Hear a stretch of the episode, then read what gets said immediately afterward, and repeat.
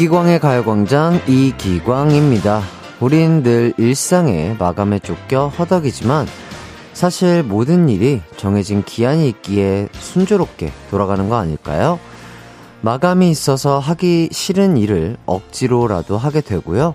마감이 있어서 시간을 쓰는데 절제가 필요하다는 걸 매번 깨닫죠. 또 내 안에 엄청난 집중력과 문제 해결 능력이 있다는 사실도 알게 돼요.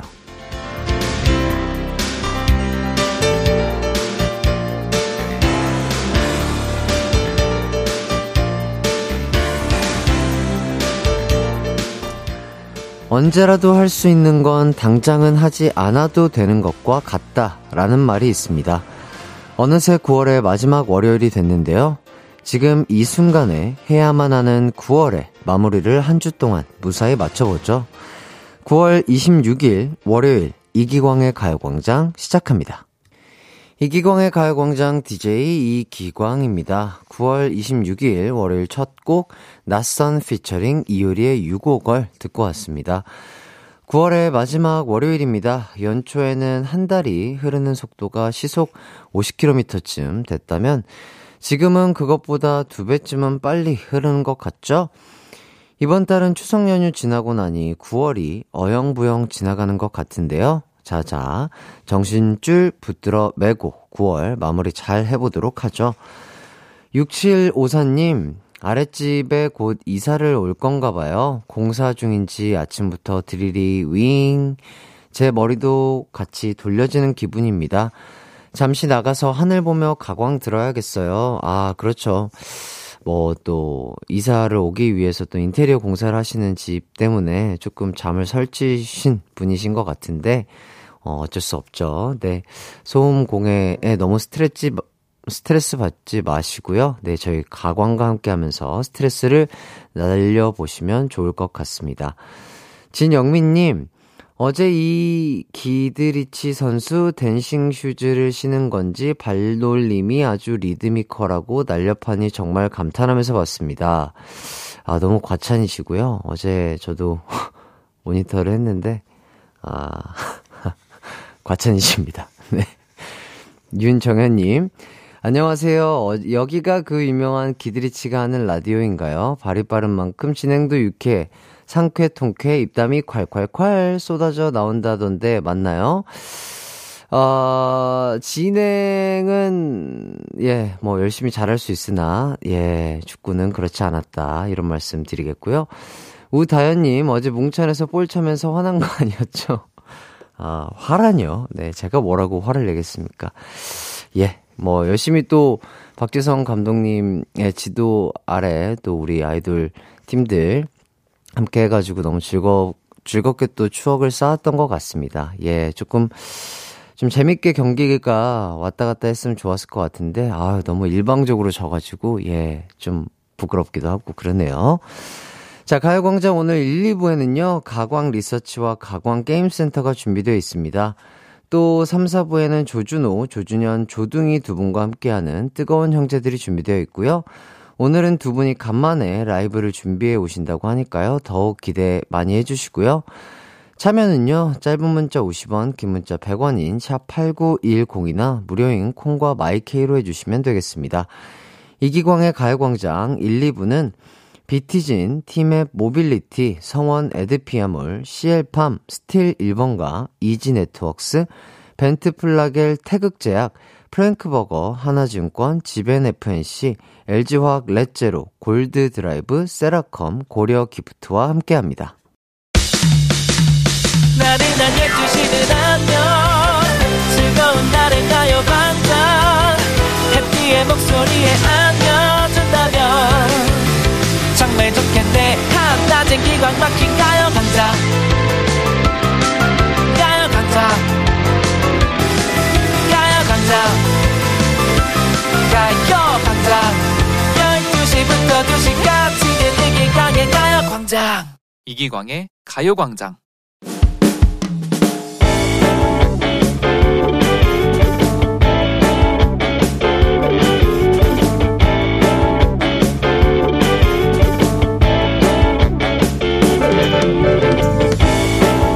얼마 전 회사에 좌석 배치가 있었습니다. 모두가 모여 제비뽑기로 자리를 정하기로 했는데요.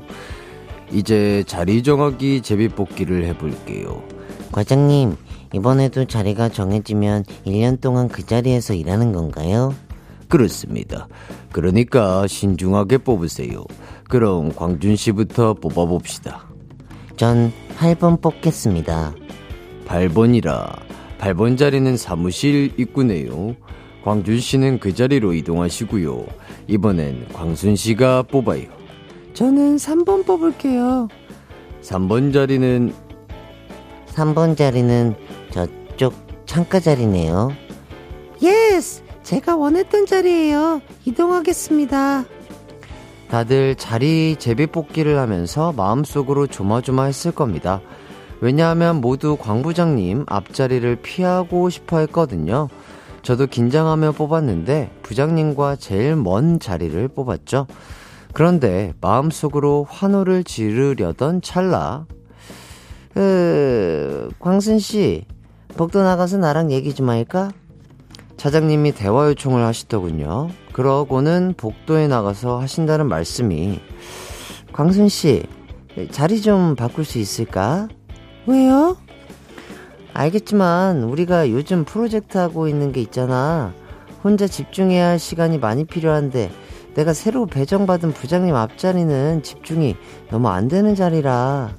근데 저도 차장님이랑 같은 프로젝트 하잖아요. 저도 집중을 많이 해야 하는데. 광순 씨는 부장님이 시끄럽게 해도 잘 버티잖아. 난 많이 예민한 거 알지? 부탁해, 응? 아, 알겠습니다.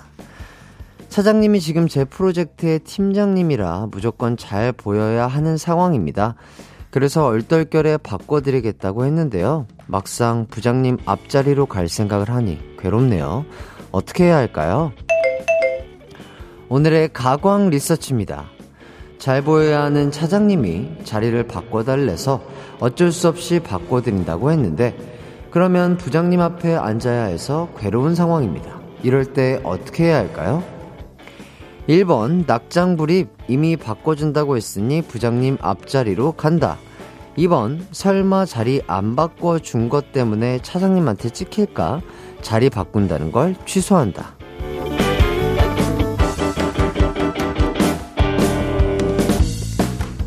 가광 리서치 일상에서 일어나는 크고 작은 일들에 대해서 리서치해보는 시간인데요. 오늘은 이경수님의 사연을 각색해봤습니다. 아, 참 곤란한 상황이네요. 차장님한테 잘 보이자니 1년이 너무 힘들 것 같고요. 어, 자리 바꾸는 걸 취소하자니 차장님한테 찍힐 것 같고요. 이럴 땐 어떻게 하는 게 좋을까요? 오늘은 둘 중에 하나를 골라주시면 되겠습니다.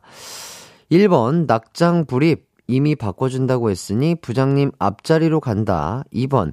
설마 자리 안 바꿔준 것 때문에 차장님한테 찍힐까? 자리 바꾼다는 걸 취소한다.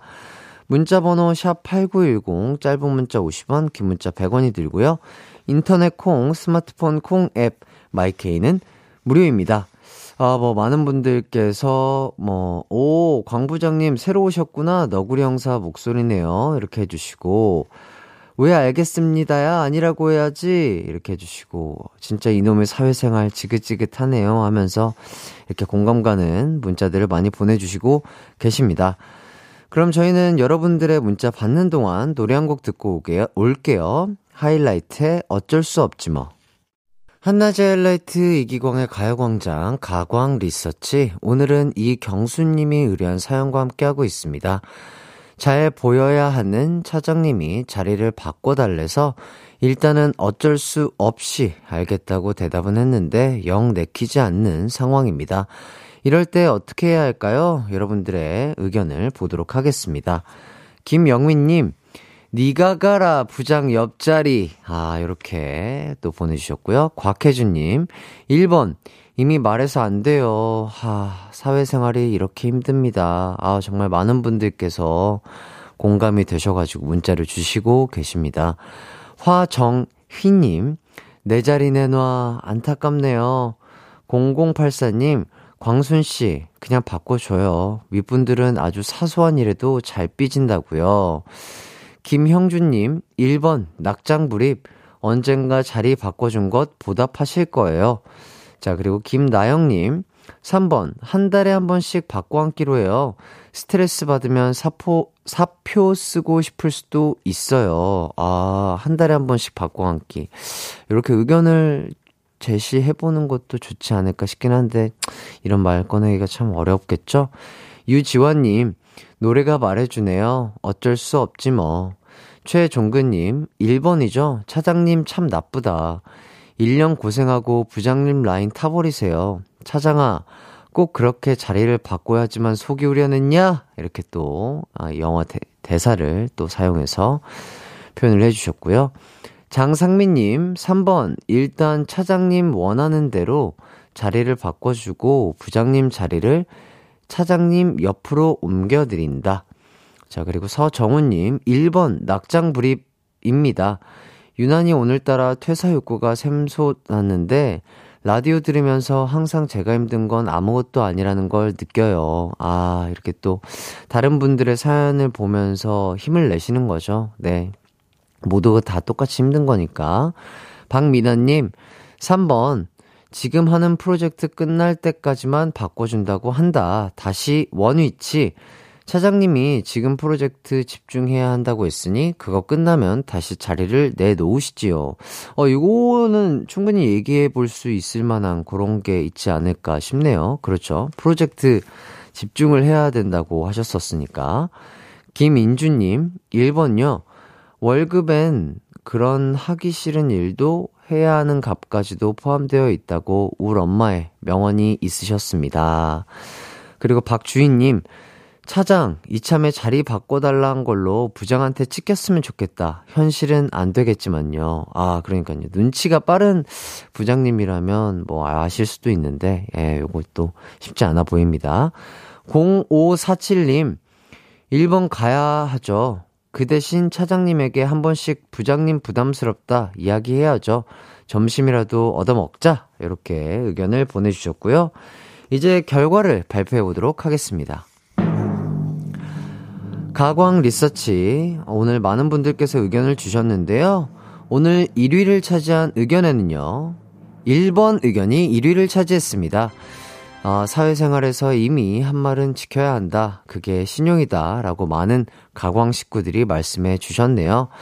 아유, 1년 정말, 네, 힘들고 긴 시간이겠지만, 현명하게 잘 버티시길 바라겠습니다. 이렇게 많은 의견 보내주신 많은 분들 감사드리고요. 이기광의 가요광장 일부 가광 리서치 여러분의 의견을 받아봤습니다. 일상에서 일어나는 사소한 일들 의뢰하고 싶은 리서치 내용 있으면 이기광의 가요광장 홈페이지에 사연 남겨주세요. 사연 보내주신 이경수님에게는 치킨 교환권 드리도록 하겠습니다. 이기광의 가요광장 여러분 함께하고 계신데요. 이어서 여러분의 사연을 조금 더 살펴보도록 하겠습니다. 4849님, 햇띠, 저 어제 당직하고 오늘 휴무거든요. 집에서 정말 정말 뒹굴거리고 싶은 유혹을 이기고 아이들 학교 보내고 산에 갔다 왔습니다. 잘했죠? 혼 산행하고 샐러드로 혼점하고 있어요. 어, 정말 대단하십니다. 야, 일요일 날 모두가 쉬는 날 또 일하시고 또 아침에 일어나셔서 아이들 학교 보내시고 산에도 갔다 오시고 또 산 갔다 오면 또 배고프니까 여러 가지 맛있는 거 먹고 싶으실 텐데 또 샐러드로 이렇게 또 식단 관리도 하시고 쉬워 보이지만 전혀 쉽지 않은 건데 정말 대단하신 것 같고요. 어, 샐러드 좀 드시고 이제 조금 뭘 좀 드셨으니까 어, 졸릴 시간이지 않을까 싶은데 저희 가광 들으시면서 편안하게 휴식하실 수 있었으면 좋겠습니다. 그리고 0295님, 저희 엄마가 이번 주말에 40년 지기 친구들을 7년 만에 만나고 오셨습니다.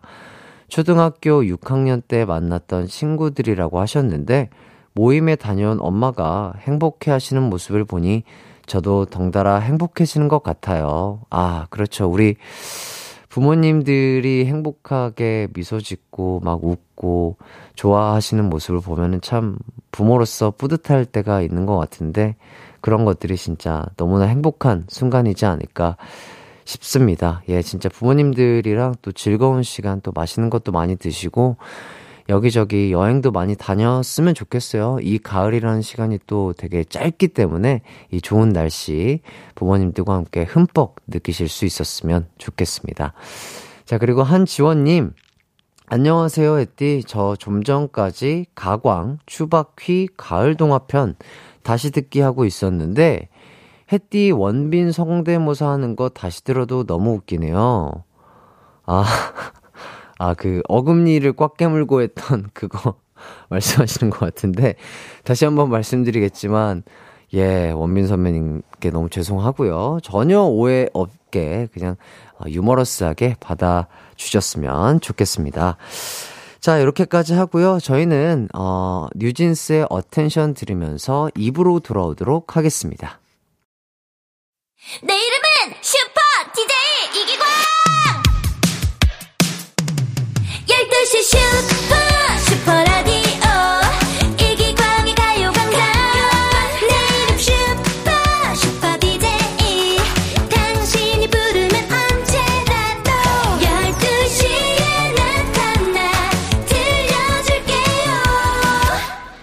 이기광의 가요광장.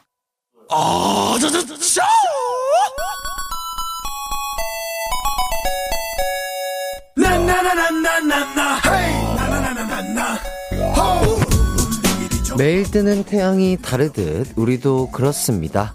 어제 땡을 받았어도 오늘은 딩동댕을 받을 수 있고요. 어제 상품 당첨이 불발됐어도 오늘은 상품의 주인공이 될 수 있거든요.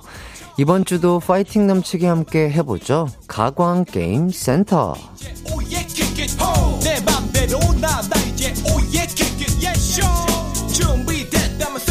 월요병 따위, 월말 증후군 따위, 이 시간 앞에서는 모두 잊을 수 있을 겁니다. 가광 게임 센터에서 퀴즈 풀면서 피로를 날리고 스트레스도 날려주세요. 오늘은 속담 퀴즈 데이이고요. 아주 쉬운 속담 퀴즈 두 개를 준비해 놨습니다. 그럼 첫 번째 속담 퀴즈 갑니다. 이 속담은요, 떠들썩한 소문이나 큰 기대에 비해 실속이 너무 없어서 소문이 사실과는 다르다는 뜻의 속담입니다. 바로 소문난 장치에 땡땡땡 없다인데요. 그렇다면 땡땡땡을 찾아서 소문난 장치에 땡땡땡 없다를 여러분 스타일대로 완성시켜 주세요.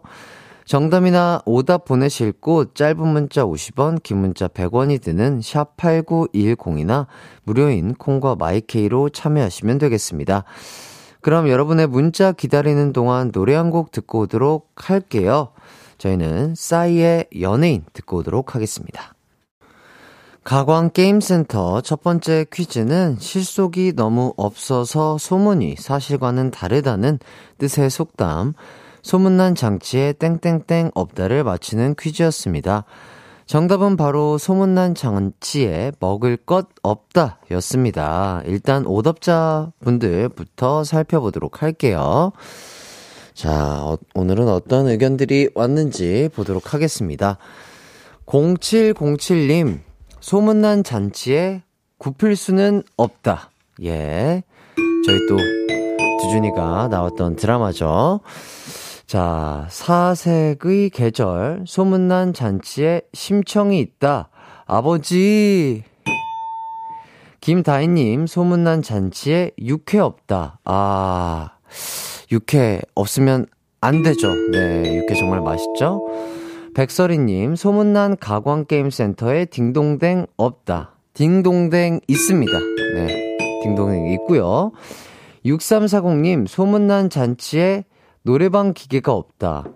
잔치에 노래방 기계가 빠지면 안 되죠. 네, 노래방 기계 있을 거예요, 아마. 박종훈님, 소문난 잔치에 백종원이 있다. 백종원 선배님이 계실지는 모르겠으나, 재밌네요. 최종현님, 소문난 잔치에 토마호크 없다. 예, 잔치에 토마호크는 잘 없을 것 같긴 합니다. 7147님, 소문난 잔치에 영구 없다. 네, 고전이죠. 정세환님, 소문난 잔치에 PT 하는 사람 없다. PT는 잔치에는 없을 것 같네요.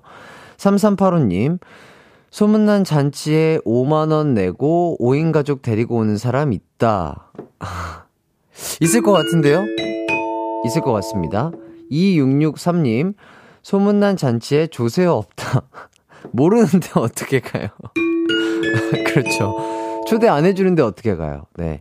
K1240땡땡땡님, 소문난 잡채에 시금치가 없다. 아, 잡채에 시금치가 없는 건 안 되죠. 네. 또 그게 맛있기 때문에. 강하나님, 소문난 잔치에 광준이 리코더니스트는 없다. 맞습니다. 없습니다. 털민네이터님, 소문난 잔치에 옛사랑도 있다. 아하. 슬프네요. 3353님, 소문난 잔치에 먹방 유튜버 없다. 그렇죠. 신고은님, 소문난 잔치에 벤치프레스 없다. 없죠. 없습니다. 잔치에 벤치프레스가 있으면 좀, 네, 이상할 것 같은데요. 자, 이렇게 오답 소개 받아, 봤습니다. 오답자 중에 오늘 딩동댕 받으신 분들 불러드릴게요. 0707, 김다희, 백설희, 6340, 박종훈, 3385, 2663, K1240님에게 멸치 육수 세트 보내드리도록 하겠습니다.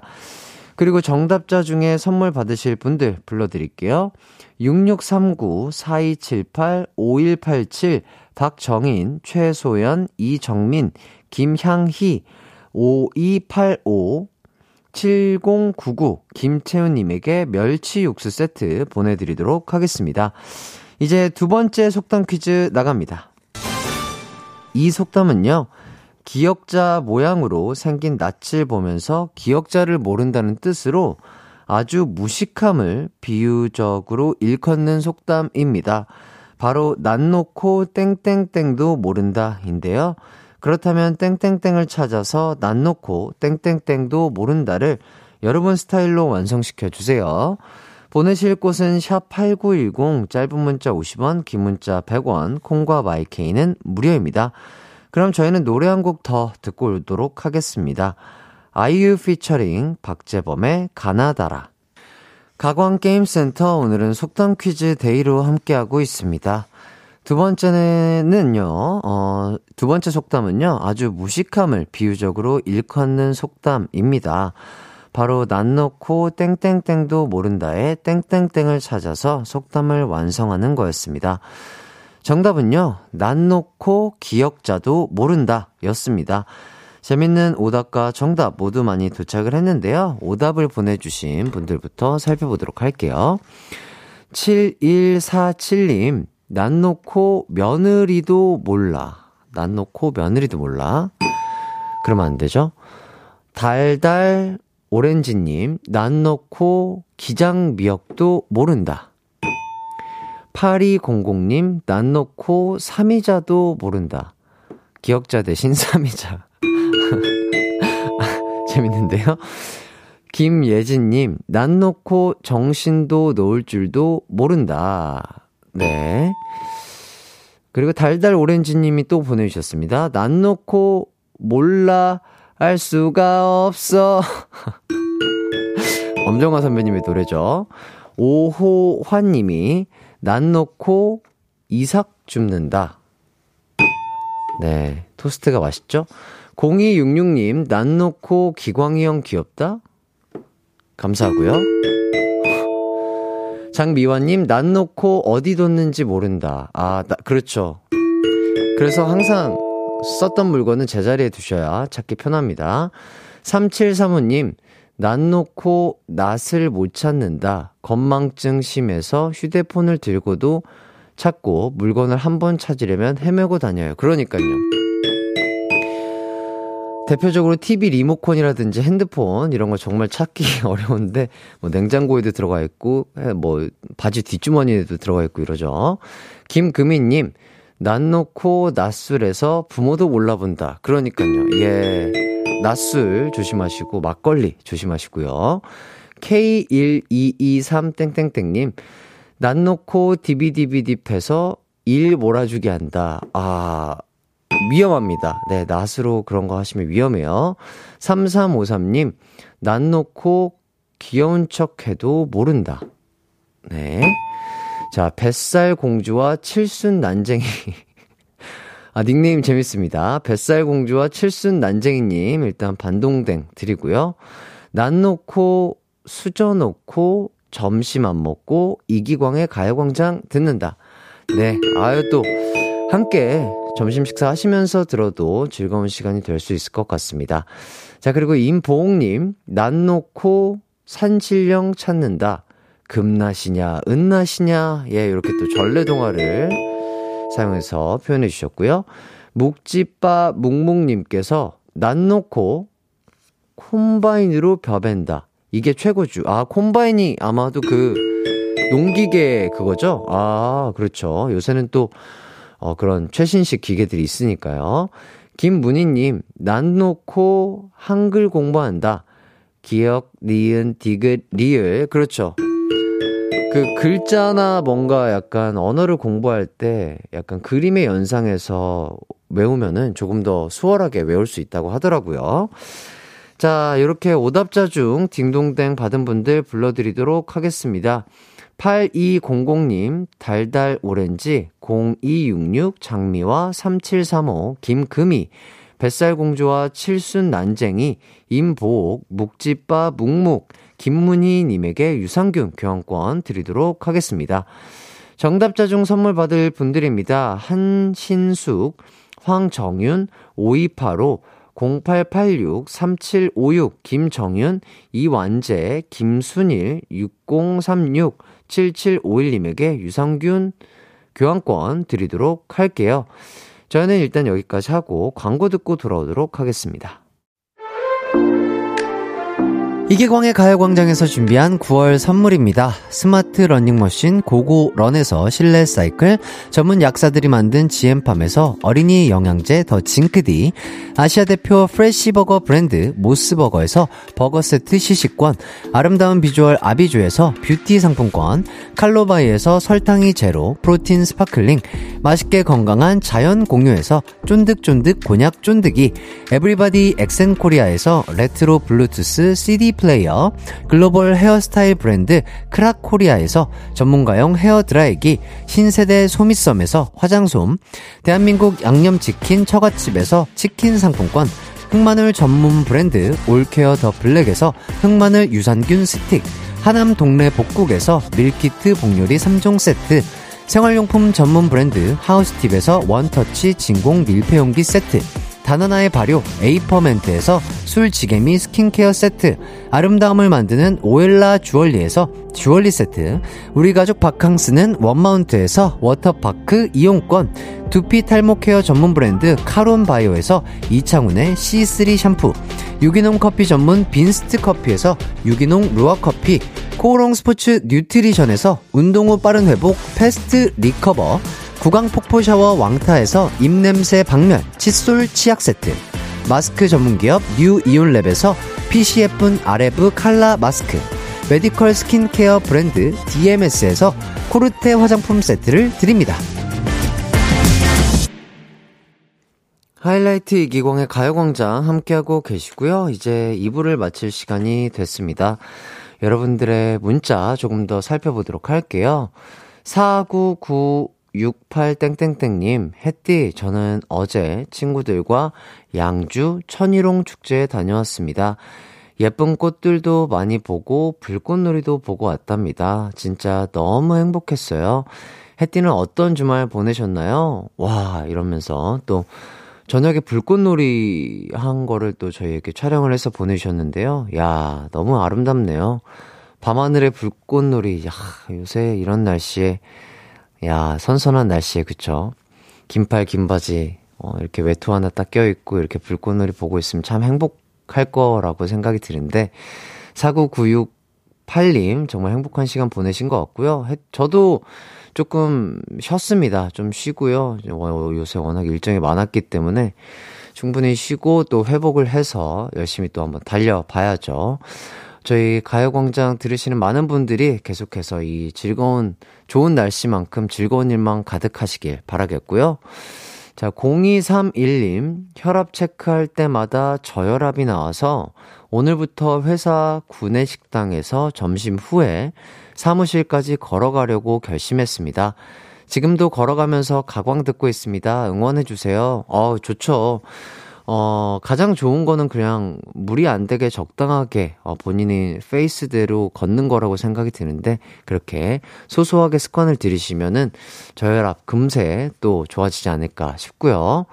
5220님, 일하고 돌아오는 길 도로 위에 대구르르 툭 뭔가 떨어지는 겁니다. 밤이더라고요. 지루했던 하루가 밤 몇 톨로 뭔가 괜히 신나네요.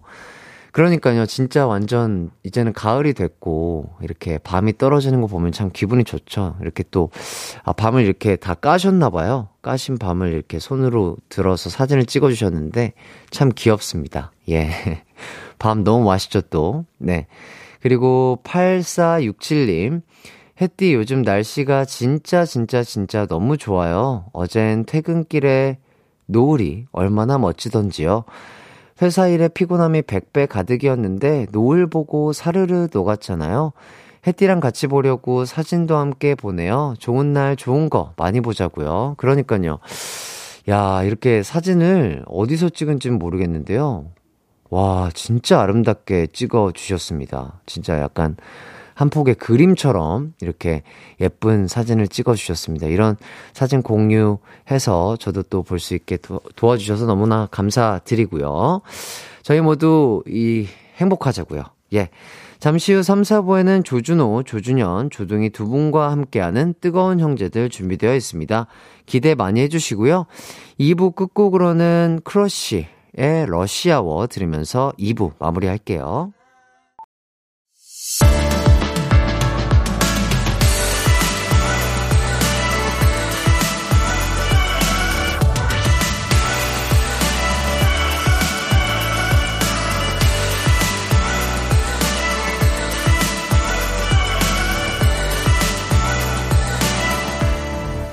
이기광의 가요광장.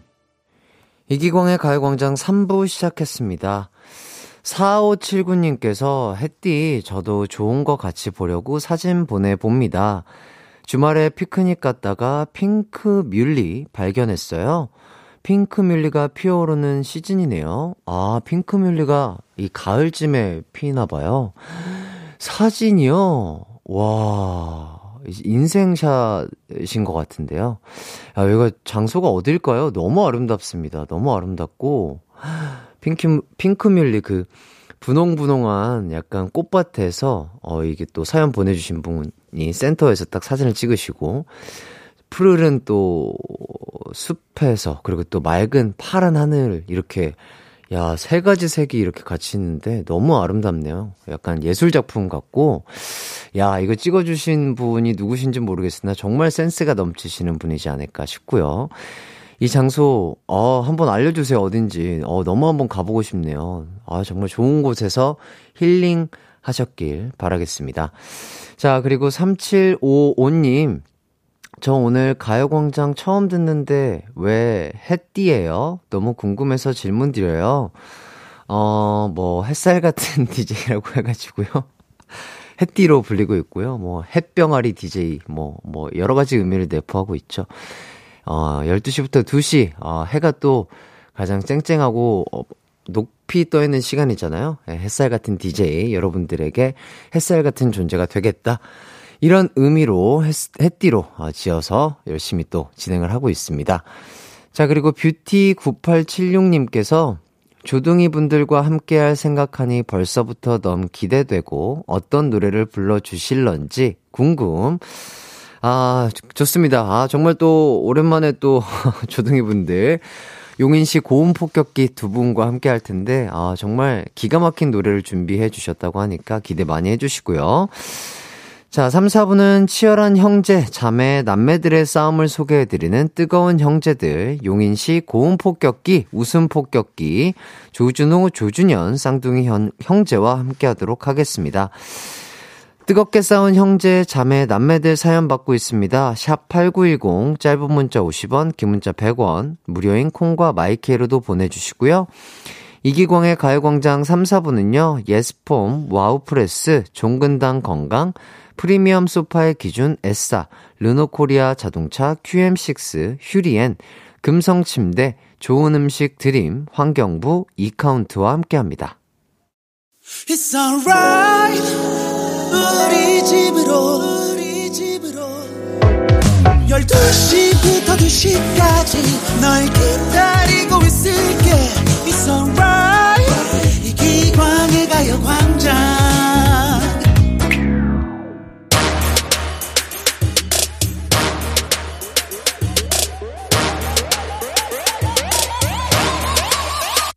타오르네 오늘도 난 뒷목을 잡는다.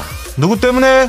나의 동생, 형, 쌍둥이 때문에. 피 튀기는 형제, 자매, 남매 싸움 이야기. 뜨거운 형제들!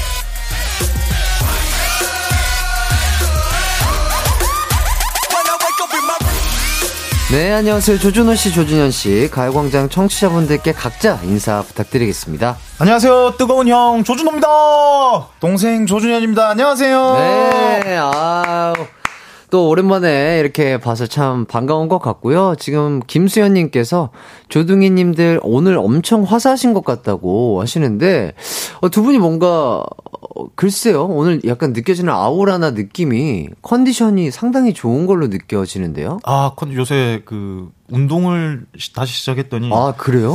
이 컨디션이 좋은 것 같아요. 어 진짜 뭔가 피부도 좀 더 뽀얘지신 것 같고. 아, 그거는 오늘 이중, 저기 이틀 동안 안 씻어가지고 이중 세안을 하고 왔거든요. 클렌징 오일을 써가지고. 아니, 어제 조준호 씨가 거울 보면서, 야, 진짜 이제 얼굴에 뭐 맞긴 맞아야 되겠다. 완전히 가버렸네. 이러고 있더라고요. 아, 아니 근데 어 저번 주에 본 거보다 진짜 얼굴이 되게 뽀샤시하고 어, 뭔가 되게 생기가 있게 느껴지세요. 그거는 햇띠에 햇살을 맞아서. 아, 햇띠 조명빨이죠. 아, 두 분이 뭔가 진짜 옷도 그렇고 화사하시고 뭔가 아니면은 최근에 싸우지 않고 약간 화해를 한 느낌인 것 같은데 오늘 약간 스튜디오에 들어오면서 느껴지는 기운이 두 분이 되게 약간 알콩달콩하고 따뜻한 느낌으로 들어오셨단 말이죠. 아, 저희가 네. 그, 오랜만에 그, 내일도 골프 대회가 있고, 네네. 그래가지고 대회를 준비하면서 저희가 대회 준비할 때는 최대한 안 싸우려고 하거든요. 아. 그 다음에 이 물리적 터치 안 하고, 혹시 다칠 수가 있으니까. 그러니까 은퇴하고 한 6, 7년 만에 대회 때문에 네. 뭉쳤죠. 아, 그래서 지금 사이가 좋다 보니까 네. 감정적인 스트레스도 없어서 두 분이 되게 얼굴이 화사하신 거구나. 네. 아우, 좋습니다. 1년 내내 대회가 있었으면 좋겠네요. 저도요. 예, 그러니까요. 아, 그럼 너무 또 심심하죠. 제가. 아, 그래요? 아, 좋고요. 또, K1238땡땡땡님께서 조둥이 분들 머리 자르신 듯요? 보기 좋아요 하셨는데, 머리 헤어컷 하셨나요? 아니요, 그, 여기 오기 전에 화장실에서 네. 저기 물 좀 묻히고 왔어요. 아, 오늘 혹시 머리는 감으신 건가요? 아, 머리 감았죠. 아, 머리 감, 감으셨구나. 네. 아, 무락스 바르셨군요. 예, 예, 무락스. 무락스. 아, 무락스로 스타일링 해주셨고. 최승아 님이, 준현님 눈썹이 오늘따라 더 2시, 10시 같으신데요? 어. 눈썹 문신 잘못돼가지고. 아, 맞다. 그때 눈썹 무신 하신다고 예, 하셨었죠? 어, 지금 두 분 다 하신 상태이신 건가요? 같이 했거든요. 네네. 근데 저는 제가 남 모양대로 이제 했는데 네. 이제 선생님이 얘는 아, 좀 이렇게 해야 된다고 했는데 네. 그래가지고 이경규 선배님한테 너는 좀 잘못됐다. 아 최승아 씨가 정확하게 보셨네요. 네네. 그래가지고 눈썹 문신 한 모양으로 여기 산을 2시 10시를 깎아주라고 했었거든요. 네네네. 제가 안 깎은 지 한 3주 됐더니 최승아님이 정확하게 보셔버렸네요. 오, 어, 그러 약간 조금 두껍게 된 것 같긴 하네요. 준현 씨가 약간 준호 씨보다. 아 진짜 이 2시 10시로 돼 있네. 네. 이걸로 보니까. 어, 근데 되게 저는 멋있는데요? 약간 잘생긴 느낌이 딱 나는데요, 약간. 어, 서글서글하니. 이렇게 딱 찢어져가지고. 네. 아까 밖에 다른 분이 저기 세균맨 닮았다고 지금 눈썹 문신이 아, 조금 어떤, 의아합니다. 분- 어떤 분이요? 세균맨이라뇨. 에이, 야, 그건 아니죠. 자, 5890님께서 조금만 덜 웃겨주세요. 복근 운동하고 왔더니 웃을 때마다 배 땡겨요. 아, 그러니까요. 그 진짜 복근 운동 열심히 했을 때, 이 복근에 알배기면 힘들잖아요. 뭔가 웃기거나 누군가 간지럼 태웠을 때. 아, 그쵸. 그, 게 더 자극을 주는 거죠. 아, 예. 조금 더 이렇게 예, 근육의 그렇죠. 예. 수축을. 예. 아, 좋습니다. 그래서 오늘 또 청취자분들 많은 웃음 주실 수 있나요? 열심히 하겠습니다. 알겠습니다.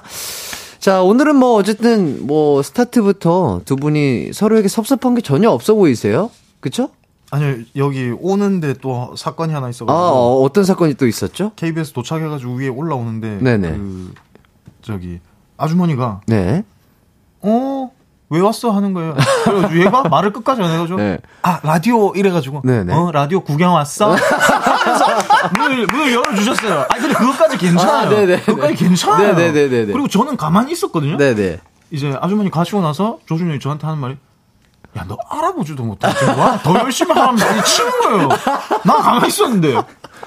그, 그래가지고, 아. 그게 내 잘못인가 해가지고, 아. 하다가 이제 또 투닥대기 시작했다가, 아. 내일 대회 있으니까 아, 그만하자. 그만하자. 네, 하고 빨리 정리를 했죠. 아, 아주머님께서 두 분을 마스크 쓰고 있으니까 못 알아보셨나봐요. 네. 아니 근데 저는 왔다 갔다 하면서 인사를 되게 잘하거든요. 네네네. 그래가지고 항상 인사하니까 아 아시는 줄 알고 네네. 그렇게 할 줄 알았는데 보라 구경은 예. 이 생각이 있어요. 아니 안에 들어와서 구경하는 경우는 없는데 왜 이런 생각을 하셨지? 아, 라디오, 아, 구경하러 왔구나. 팬티 보러 왔다고 했어야 되는데 아, 정말 재밌네요. 또 우리 KBS 또 아주머님께서 아, 이렇게 또 재미난 에피소드를 하나 만들어 주셨습니다. 자, 0084님께서 조동희 분들 요즘 씨름하신다던데, 씨름 어때요? 할만하신가요? 하는데, 이게 무슨 얘기죠? 이거 좀 설명을 좀 해주시죠. 아 저희가 씨름 예능을 하게 돼가지고 네네. 이제 이제 씨름 연습을 하고 이제 씨름 대회도 준비하고 있는데 네. 아, 아, 이 살짝 스폰데 제가 네네. 참고로 어, 한 2m의 거구를. 공중에서 두 바퀴 돌려서 어? 넘어뜨렸다. 여기까지만 야. 말씀드리겠습니다. 이거 그러면 다 얘기해 주신 거 아닌가요? 이 정도면? 아, 상대 이름을 얘기 안 했잖아요. 아, 상대 이름을 예, 얘기 안 예, 했고, 예. 2m의 거구를. 예. 어, 그러면은 지금 두 분은 어쨌든 운동을 하신 분들이니까, 다른 출연진 분들도 운동을 좀 하신 분들이 출연을 하시는 건가요? 아, 그 개그맨 팀 빼고 다 이제 운동팀, 야구팀, 이종격 투기팀, 그 다음에 헬스팀, 농구팀. 어. 네. 그럼 지금 이종 격투기 팀. 아, 저희 유도팀. 아, 유도팀이 예, 또 예. 따로 예, 있어요. 어, 그러면은 그 격기 팀이 너무 좀 유명, 예, 좀 유리한 게임 아닌가요? 격투기 팀이랑 네. 저희가 이제 유리할 줄 알았는데 네. 이제 야구 팀 같은 경우에는 네. 한 140kg 그리고 네. 120kg 이런 분들이 있어가지고 오. 이 체중으로 좀 핸디캡을 이렇게 상쇄시켜가지고 아. 되게 이 재밌게 어. 대진표를 구성했더라고요. 아, 체급 없이. 네, 네. 어, 그냥 토너먼트식으로요? 아니 그리고 저희 유도 팀이 굉장히 유리할 줄 알았는데 네. 개그맨 팀이 장난 아니에요. 아, 생각보다. 예. 아, 또 개그맨 분들 중에서 또 체육학과 나오신 분들이나 있고, 어, 또 운동을 잘 하시는 분들이 많기 때문에. 그다음에 그 초등부 씨름 선출 이제 아. 칠곡 장사 출신도 나오고요. 어. 그다음에 무패 파이터도 나오고요. 어, 그러면 진짜 되게 자연인도 볼만하겠네요. 예. 그리고 또 제가 얘기 듣기로는 추성훈 씨가 나오신다고. 예, 예. 와. 추성훈 씨가 이제 격투기 팀. 약간 끝판왕 그런 느낌 아닌가요? 거의 그렇죠. 근데 야. 이제 제일 문제가 네. 추성훈 씨도 그렇고 저희도 그렇고 유도를 왼손잡이로 했거든요. 근데 어. 씨름은 그 유도로 따지면 다 오른쪽 기술이에요. 아, 무조건 네. 오른손으로. 아, 그렇네요. 네, 삿발을 네, 잡을 때. 네. 어. 그리고 저희는 이제 유도가 거리를 두는 유도를 했고 씨름은 이제 붙어서 하니까 네. 저희는 다 반대로 해가지고 어. 이 추성훈 형도 그렇고 저희도 그렇고 지금 네. 힘든 게 많죠. 거꾸로 아, 다 해야 되니까. 그래서 지금 적응을 하는데 네. 조금 힘들긴 하지만 잘 적응을 하면서 지금 네. 어, 토너먼트를 치르고 계시는 네, 중이군요. 지금 그러면 녹화는 어느 정도 진행이 된 건가요? 그첫 회 찍고 아, 첫 회. 이제 내일 모레 이제 첫 대결 어, 예선전. 기대가 됩니다. 예. 뭐 준현 씨도 지금 어떻게 좀 열심히 하고 계시는 거죠? 네, 저는 상당히 개인적으로 이제 긴장을 지금 많이 하고 있는데 네. 조준호 씨가 분명히 저랑 있을 땐 이렇게 자신 있게 얘기를 안 했었거든요. 우리 둘의 체중을 합산한 분이 한 분이 계세요. 예, 예. 그러면서 굉장히 작전을 저랑 많이 짰는데 네. 오늘 햇띠한테는 이렇게 자신만만하게 얘기를 하는 모습이 아, 보기 좋네요. 해주시고, 예. 어쨌든간 또 다치지 않고 어, 재밌게 잘 끝내시길 바라겠습니다. 네. 자, 5912님이 뜨영 듣고 어, 도서관에서 조준호님 책 빌리려고 했는데 어, 요즘 계속 대여 중이더라고요. 다들 저처럼 방송 듣고 책 빌리려나 봐요. 이렇게 해주셨는데, 야, 이 책 지금 인기가 어마무시한 것 같습니다. 아니 근데 제가 저도 몇 번 들은 게 전부 네. 다 도서관에 갔는데 이 대여중 떠가지고 네. 와, 저는 이 가요광장 뜨형의 힘이 정말 어. 굉장하구나 어. 생각 중이에요. 아, 진짜로 네. 많은 분들이 이 책을 읽고 싶어서 안달이 나셨다고 네. 합니다, 지금. 그래가지고 예. 어, 대여보다는 구매를 하시는 게 어떨까라는 생각을 해봤거든요. 왜냐하면 그 언제 들어올지 모르고 또 누군가 앞에 선 예약자가 있기 때문에 어 치킨 한 번 안 먹고 아. 이 마음의 양식을 쌓는 게 어떨까. 아. 또 청고마비의 계절, 예, 독서의 예, 계절이잖아요. 그렇죠, 그렇죠. 네. 어, 말씀을 굉장히 잘하십니다, 진짜. 야, 그렇게 우회해가지고, 아, 와, 네. 거의 이제 전문 예능인다운 멘트를. 야, 한 번 까셨다가, 바로, 아, 보, 본인이 생각한 바를 이렇게 얘기하시는. 어, 정말 완벽한 예능인으로 아. 거듭나오고 계신 것 같아서, 아, 너무 칭찬드리고 싶네요. 감사합니다. 예. 자, 그리고 유지환 님이 조둥이 분들 라이브 너무 기대가 된다고 얘기를 해주시는데요. 그러니까요. 9124님도 햇띠 조조 형제랑 너무 반가워요. 조조 형제님들 놀토에서 잘 봤어요. 역시 우리 쌍둥이 자매랑 너무 똑같아요. 노래방 가서 같은 노래 부른다고 마이크 집어 던지는 착한 사이라고. 그렇기 때문에 또 오늘 또 저희 청취자분들을 위해서 아 라이브를 준비를 해 주셨죠. 아, 닌가요 라이브라고 말하니까 되게 부담스럽네요. 네네네. 아, 뭐 부담까지는 없고요. 아, 예. 아, 뭐 항상 하셨듯이. 저희는 뭐 그 노래방 박자까지 다 켜드리고요. 아, 예, 어, 이번에는 좀 어, lay back 말고 예. 정박으로 좀 박자를 차, 타서 고음을 마음껏 자랑해 주시면 좋을 것 같습니다.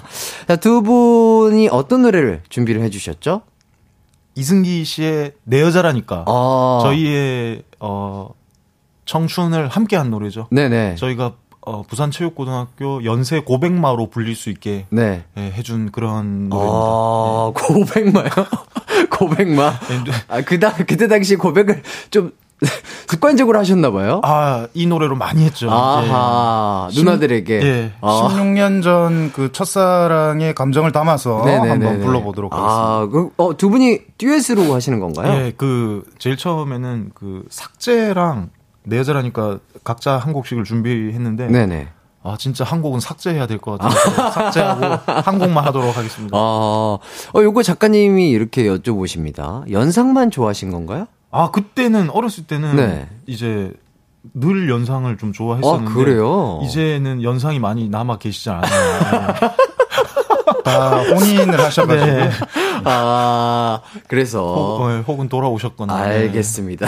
자, 일단은, 자, 이렇게 또 저희를 위해서 듀엣곡을 제대로 준비를 해오신 건 또 처음인데요. 자, 두 분 라이브 일단 준비를 해주시고요.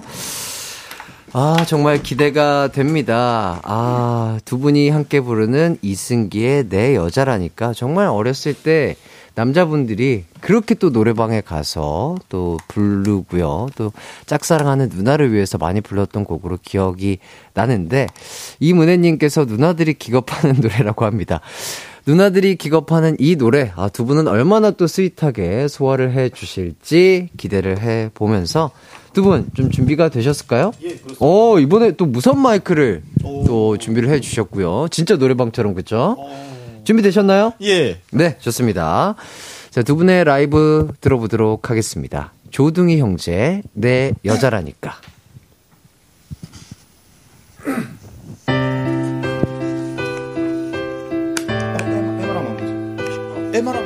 어, 어, MR만 나오고 있는데요, 지금? 요거, 박자를 켜주셔야 되는데? MR 박자가 안 나와서 노래 다시.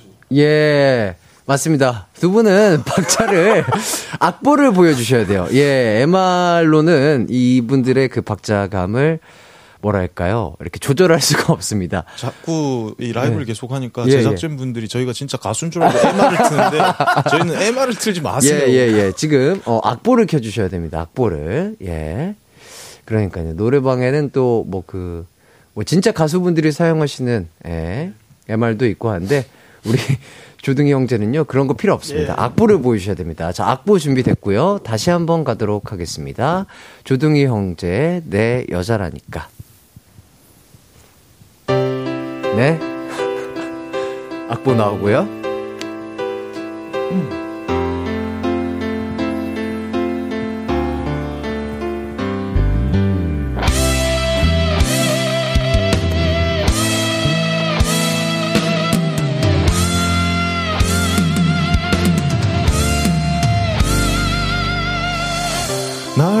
동생으로만 그냥 그 정도로만 귀엽다고 하지만 누난 내게 여자야 네가 뭘 알겠냐고 크면 알게 된다고 까분다고 하지만 누난 내게 여자야 누나가 누굴 만나든지 누굴 만나 뭐라든지 난 그냥 기다릴 뿐.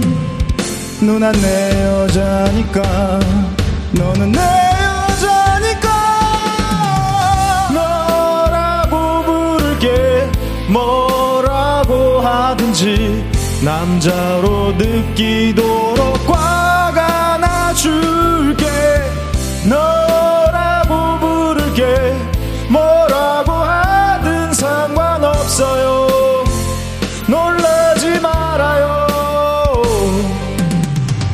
알고 보면 어린 여자라니까.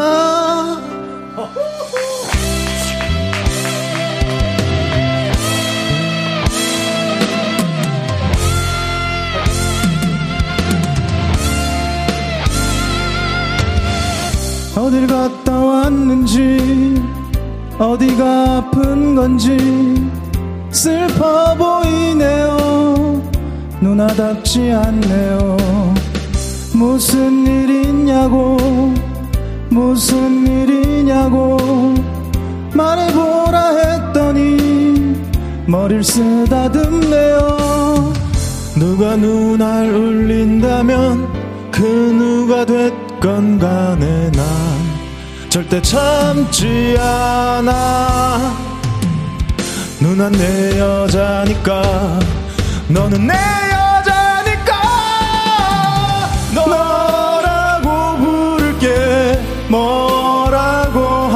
하든지 슬픔이 처지도록 꽉 안아줄게. 너라고 부를게. 뭐라고 하든 상관없어요. 내 품에 안겨요. 보면 여린 여자라니까. 좋아하니까 이러는 거겠지 이러면 안 되는 거 알아요.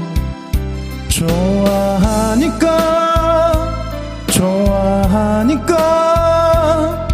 누난 내 여자니까 너는 내 여자니까.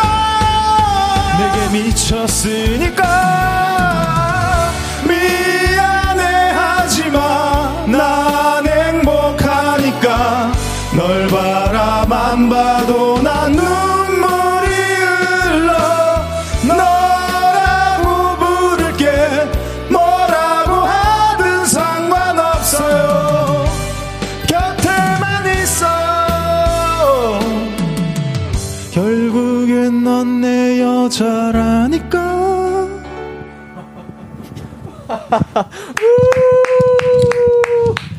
야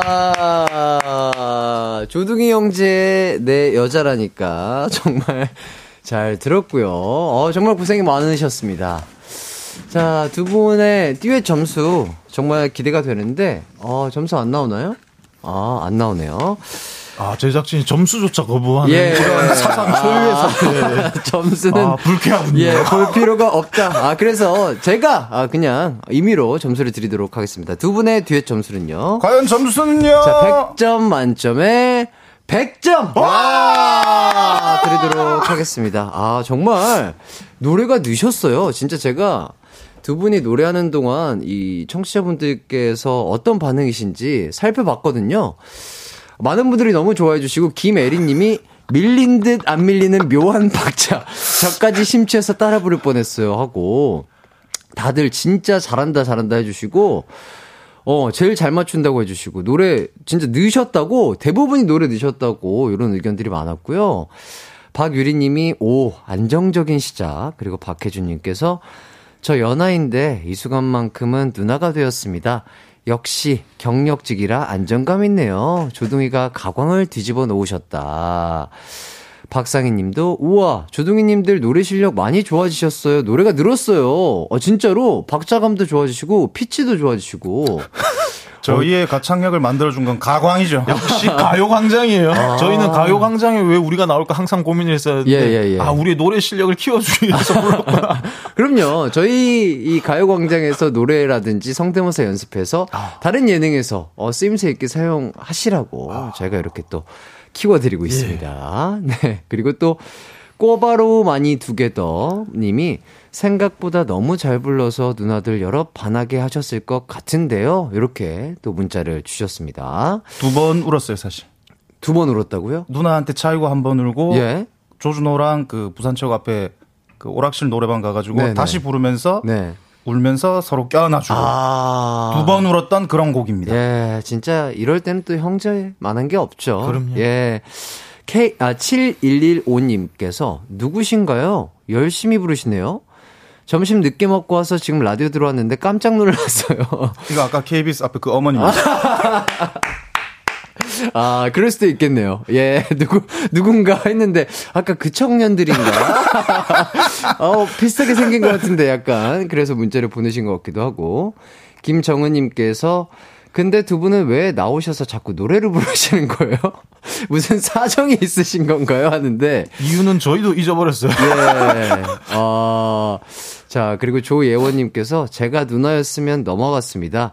저는 연하라서 아쉽게 패스할게요. 어, 이런 의견이 많은데 앞으로 자신 있게 연하한테도 이 노래를 부르면서 고백을 세려야겠어요. 아, 좋습니다. 연하들에게도 먹힐 수 있을 것 같아요. 네. 진짜로 두 분이 듀엣으로 하신다면, 어, 정말로 한 분이 도와주시고.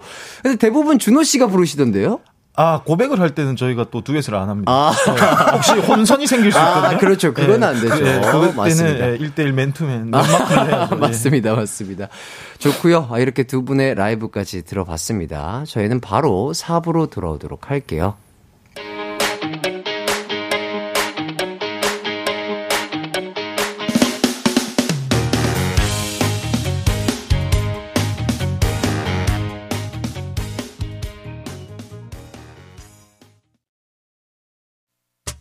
언제나 어디서나 널 향한 마음은 빛이 나. 나른한 햇살 너의 목소리 함께한다면 그 모든 순간이 하이라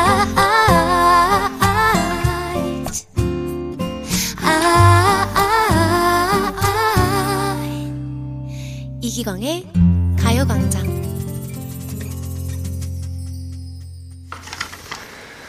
이기광의 가요광장 4부 시작했고요. 조준호, 조준현 형제와 함께하고 있습니다. 뜨겁게 싸운 형제 자매 남매 사연 받고 있어요. 샵 8910 짧은 문자는 50원, 긴 문자 100원이고요. 콩과 마이케이는 무료입니다. 자, 이제 진짜로 뜨겁게 싸운 형제들의 사연 소개해 드리도록 하겠습니다. 익명으로 보내주신 사연이에요.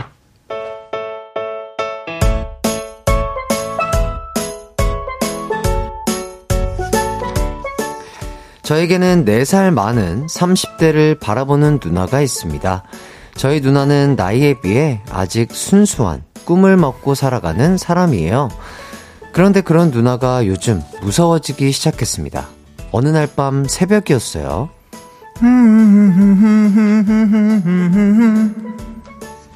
응? 이게 무슨 소리지? 누가 TV를 켰나? 저는 TV를 끄려고 방에서 나왔는데 그 소리는 TV도 없는 누나의 방에서 나오고 있었습니다. 보여줄게 완전히 달라진 나 let's go 영지 똑똑 누나 누나 뭐해? 앵콜! 앵콜! 앵콜! 여러분이 이렇게 앵콜을 외치시니까 제가 안 할 수가 없겠네요. 자 그럼 이제 앵콜곡 들려드리겠습니다. 소리 질러! Some noise! 누나가 방에서 가수처럼 열창을 하고 있더라고요. 사실 누나 꿈이 가수였는데 여러 사정으로 꿈을 포기했었거든요. 저렇게라도 그 아쉬움을 달래고 있는 것 같아 저는 아무 말 없이 제 방으로 돌아가 다시 잠을 청했습니다. 그리고 다음날 누나 어제 원 없이 노래 불렀어? 내가? 노래? 무슨 소리야? 어? 아, 아니야. 아무것도. 누나는 민망한지 모른 척 하더라고요. 그래서 저도 그냥 넘어갔죠. 그런데 며칠 후 또 다른 밤이었습니다. 너 이 자식? 이 자식? 아, 누나, 왜 그래? 아파, 아파. 왜 그래? 미쳤어? 미쳤어? 어머, 어머. 얘가 아닌 밤중에 웬 난리야? 이러다 네 동생 죽어. 갑자기 제 방에 들이닥친 누나가 저를 쉴 새 없이 때리는 겁니다. 그 소리를 들은 부모님이 놀라 누나를 끌고 가 사건은 종료됐죠. 그런데 더 무서운 건 누나, 어제 왜 그런 거야? 나를 왜 때려? 내가? 너를? 얘가 뭔 소리야? 누나가 이번에도 아무 기억을 못 하더라고요. 기억을 못 하는 건지 못 하는 척 하는 건지 헷갈리는데 어젯밤 누나가 또 한밤 중에 움직이기 시작했습니다. 거실로 나가보니 누나가 누, 누나, 누나 거기서 뭐해? 나 지금 비빔밥 먹어. 너도 먹을래? 양푼에 밥과 나물을 잔뜩 먹고 비벼 먹고 있는 거예요. 이건 기억을 했냐고요? 그럴 리가요. 누나, 어젯밤에 이상한 거 없었어? 내가? 어제? 이상한 거? 아! 아니, 내가 꿈에서 비빔밥을 먹었거든? 근데 잠에서 깼는데, 진짜 배가 부르더라고. 너무 신기하지 않아? 어제 일도 또 기억을 못 합니다. 우리 누나, 어떡하죠? 오늘 밤은 또 무슨 일을 저지를지 늘 긴장, 또 긴장하고 살고 있네요. 네, 와. 자, 이게 누나가 모르는 척 하는 걸 수도 있고요. 진짜로 목류병일 수도 있다고 생각이 드는데, 어, 정말 기억을 못하는 건지 못하는 척 하는 건지는 누, 누나랑 진짜로 얘기를 한번 나눠봐야 될 것 같은데, 야, 두 분은 이 사연 어떻게 보셨나요? 와, 이거 근데 그 진짜로 너무 이 한이 되면 네. 목류병이신 것 같은데? 저도 그 올림픽 준비할 때 네네. 이 올림픽이 일생 일대 무대고 다시 나, 나갈 수 있을지 없을지 이 확신이 없어서 여기 네네. 진짜 인생을 걸어야겠다, 목숨을 걸어야겠다 해가지고 네. 그 후배 말로는 네. 자다가 일어나가지고 뭐 네. 갑자기 영양제를 챙겨 먹더래요. 정말요? 네. 같은 기억이 방을 쓰는? 예, 예. 어. 그 근데 다음날 저는 기억이 안 나고. 기억이 안 예. 나고. 그래가지고 아침 운동 끝나고 이제 영양제 챙겨 먹으려고 하는데 아 형 안 먹어도 된다고 어제 밤에 미리 드셨다고 하더라고요. 와. 야, 근데 기억이 안 나요. 그러니까 꿈에서 마저도 그 올림픽에 대한 꿈. 때문에 예. 몸 관리를 하려고 네, 영양제를 네. 드신 네, 거구나. 네. 어떻게 보면 그것도 약간 네. 목류병처럼 네, 그렇죠? 네. 근데 만약에 그때 저는 이제 생각을 한 게 내가 이, 이 꿈에서라도 목류병으로라도 어, 영양제를 챙겨 먹는 게 아니고 진짜 운동장 나가서 운동을 했더라면 금메달을 땄을 텐데 그거는 또 싫어가지고 약을 챙겨 먹는 이 잔머리를 써가지고 아 아우. 3등을 하지 않았나. 에이, 그래도 어, 대단하십니다. 진짜 그만큼 집중하고 계셨군요. 네, 근데 제가 이거를 딱 느낌을 좀 알 것 같아요. 아하. 어, 근데 이분 정말 신기합니다. 그죠? 어떻게 네. 밤마다 그렇게 약간 이거는 모르는 척 한다기는 좀 어려울 것 같은데. 네, 이거는 저거 돼봐야 돼요. 이제 좀 시간이 지나가지고 네. 맨날 이렇게 몰래 야식을 먹다가 어느 네. 날 봤더니 살이 쪄 있는 거죠. 네네네. 그때 이제 본인이 이제 느껴야죠. 아, 아, 내가 지금 네. 기억을 못하고 네. 있구나라고. 이, 그래서 또 3489님께서 동영상 찍어서 보여주세요. 이렇게 맞아요, 해주시는데, 그쵸?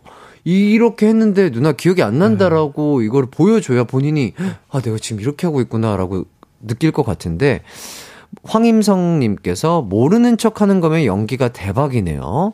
그리고 심희진님이 누나가 스트레스 엄청 받나 봐요. 그러니까요. 뭔가 뭐 우리 준호님이 얘기해 주신 것처럼 한 가지에 몰두해 있거나 어떤 본인이 처한 상황에 스트레스를 엄청 받기 때문에 맞아요, 약간 스트레스. 이런 현상이 일어나지 않을까 싶습니다. 이게 저도 그래가지고 좀 검색해보고 알아봤는데 네네. 되게 위험해질 수가 있어서 그렇죠, 이 그렇죠. 동영상 같은 거 찍어서 이제 알려줘야 된다고 하더라고요. 어, 그러니까요. 이게 뭐랄까 진짜로 집을 밖, 집 밖으로 네, 나가버리게 되면 이건. 진짜 큰 네. 일이 나는 네, 거니까 주위에 계신 가족분들께서 이렇게 조치를 좀 잘 해주시고 빨리 좀 병원 같은데 가셔서 뭐 상담을 받고 하셔서 좋은 치료를 받으실 수 있었으면 좋겠습니다. 맞아요. 네, 노래 한 곡 듣고 와서 형제 자매 남매 간의 싸움 사연들 들어보도록 하겠습니다. 저희는 이수영의 꿈에 듣고 올게요. 네, 노래 듣고 왔습니다.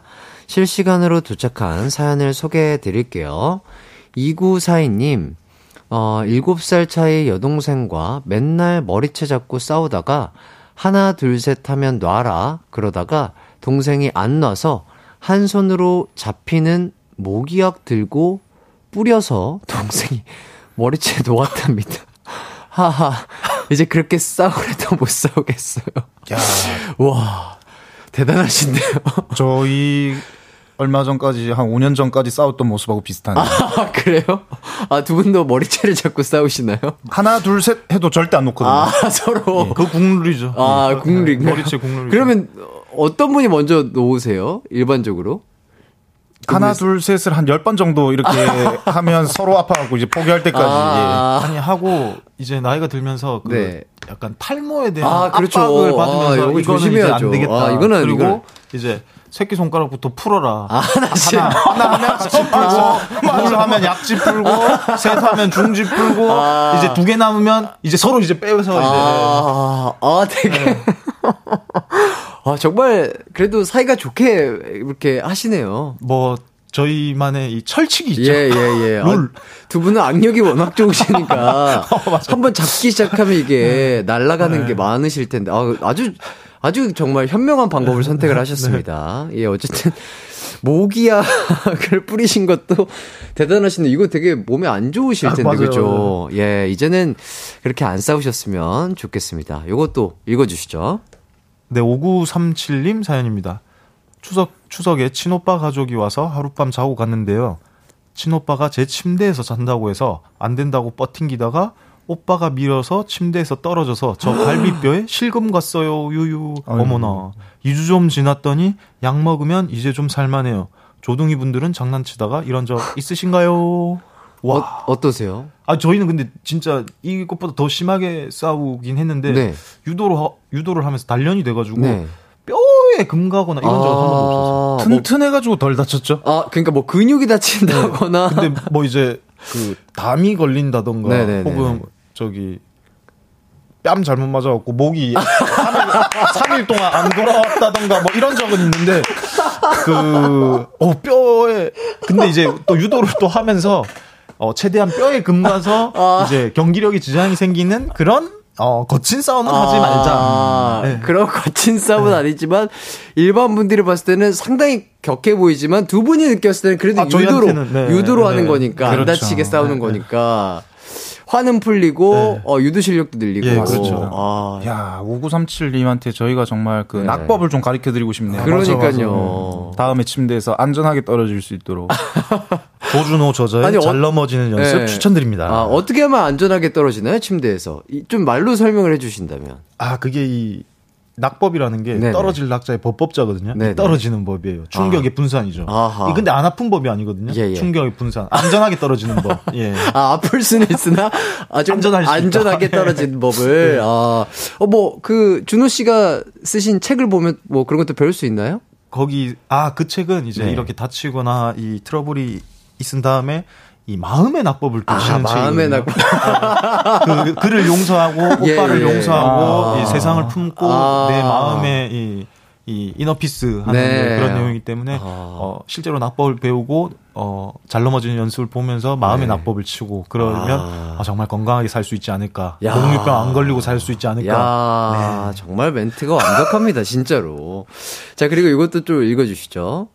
네, 1504님의 사연입니다. 비 오는 날이면 아침마다 좋은 우산을 선점하기 위해 언니 오빠가 전쟁이었어요. 음, 언니 오빠가 가장 멀쩡하고 좋은 걸 쓰고 나가면 저는 선택의 여지 없이 엄마의 꽃무늬 양산을 쓰고 가야 했죠. 등굣길에 누구 만날까봐 우산으로 얼굴 푹 가리고 교문 들어가자마자 가방에 막 구겨 넣었던 기억이 납니다. 흥, 너무 미웠어요. 음, 맞아요. 어렸을 때는 그렇잖아요. 뭐 되게 사소한 거라도 좀 예쁜 거, 네. 어, 튀지 않는 거, 무난한 거, 막 이런 것 때문에 형제들이랑 그랬던 것 같은데 두 분도 좀 이러신 적이 있나요?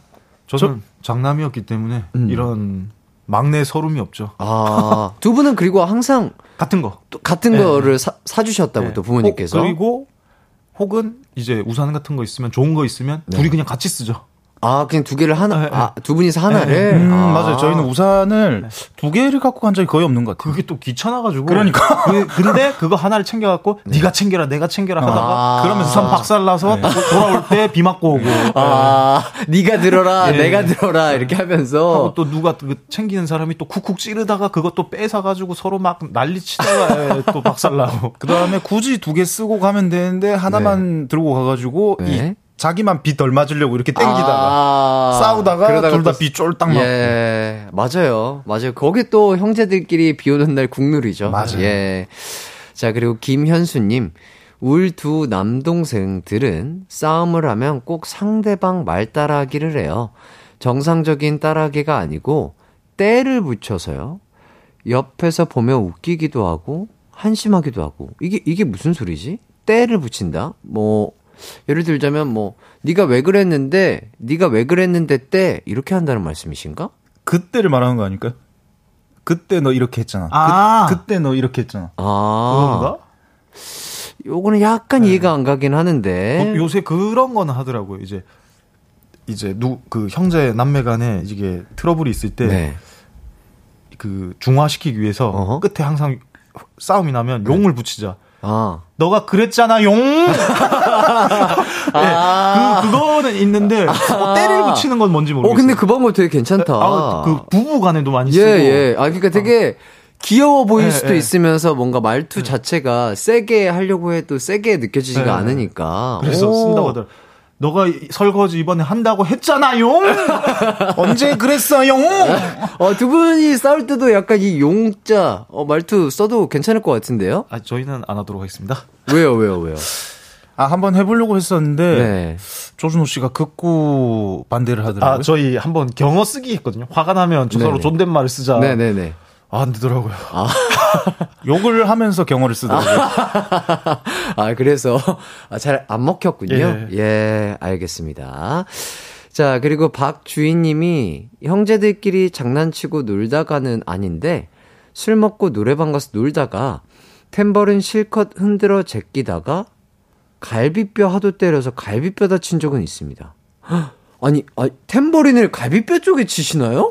그냥 손바닥에 치지 않나요? 가끔 몸에다가 받잡아 주시는 근데 분들 보통. 골반을 치는데 발. 아, 그러게요. 골반에 치시거나 그냥 거의 대부분 손뼉에 치시는데, 오, 박주인님 상당히 열정적으로 템버린을 치셨나 봐요. 세상에는 저희 쌍둥이보다 더 거친 사람들이 더 많은 것 같아요. 아, 예. 그럼요. 세상 사람들은 다 다르니까요. 자, 일단 여기까지 하고 저희는 광고 듣고 돌아오도록 하겠습니다.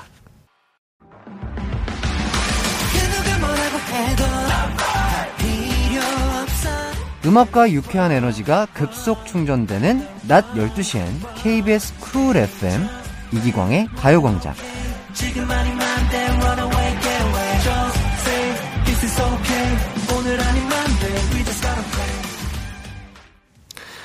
이기광의 가요광장 이제 마칠 시간이 됐는데요. 어, 안정환님께서, 어, 그 안정환님은 아니겠지만. 반지의 제한 아니겠죠? 예, 예, 예. 반지의 안정환님은 아니겠지만. 조준호님, 판교 백현동에 있는 해장국 집에 사인 있던데, 요즘도 가시나요? 아, 하셨는데. 그 저희가 그 코로나 전에 네. 그 동생이 이제 유도장을 그 앞에서 해가지고 아, 그래요? 할 때는 이제 많이 갔었는데 아. 어, 배업을 하면서. 해장국집에서도 멀어지게 됐다는 아하, 그렇군요. 그렇다고 합니다, 네. 정환님. 자, 꼬바로 많이 두 개 더 님께서 서로 싸울 때 존댓말 쓰기로 하던데 존댓말이 더 무섭더라고요. 어, 이거 예를 들자면 어떤 식으로 하시는 거길래 무섭다고 하시는 거죠? 아 니 그 느끼시는 것 같은데 저희는 이제 할 때 뭐 이제 트러블 있을 때 야 네가 뭐 설거지 하기로 했는데 너 왜 안 하냐 왜 또 안 하냐 하면 이제 상대방 존댓말 써주십시오 존댓말 써주십시오 뭐 이렇게 하면 더 열받는 거예요 그래. 네가 설거지 하기로 하셨잖아요 이제 이렇게 하니까 또 그렇게 무섭게 느끼시는 거 아닌가 예. 아, 주년, 아, 어, 어, 존댓말 쓰십시오. 존댓말 쓰십시오. 그 전까지 하지 않겠습니다. 하지 않겠습니다. 더 열받게 하는데. 아. 네. 그러니까 이게 이, 런 부분 때문에 더 환하게 화를 돋궈서 아. 의미가 없다. 이것도 이제 좀 정상적인 분들이 해야지. 네네. 이렇게 그 존댓말 하면서 앞에 이제 계속 뭐 식빵을 붙인다거나 아, 그런 식으로 하면 예, 전혀 예. 의미가 없더라고요, 아하. 존댓말이. 존댓말 하면서 마음을 한번 차분하게 하고 차분하게 이렇게 해야 돼. 설거지 하시기로 하셨는데 왜 안 하셨어요? 이렇게 해야 되는데 저는 이제 설거지 하기로 했는데 왜 안 하셨어요? 하세요! 이렇게 하니까 아하. 그러니까 뭐 존댓말을 하나 반말을 네. 하나 똑같다. 아하. 그렇죠. 이혜슬님 존댓말 안 쓰면 죽을 것 같은데. 그러니까요. 아 준현님이 확실히 이런 거에 있어서 되게 맛깔나게 잘 표현을 하시는 것 같아요. 진짜로.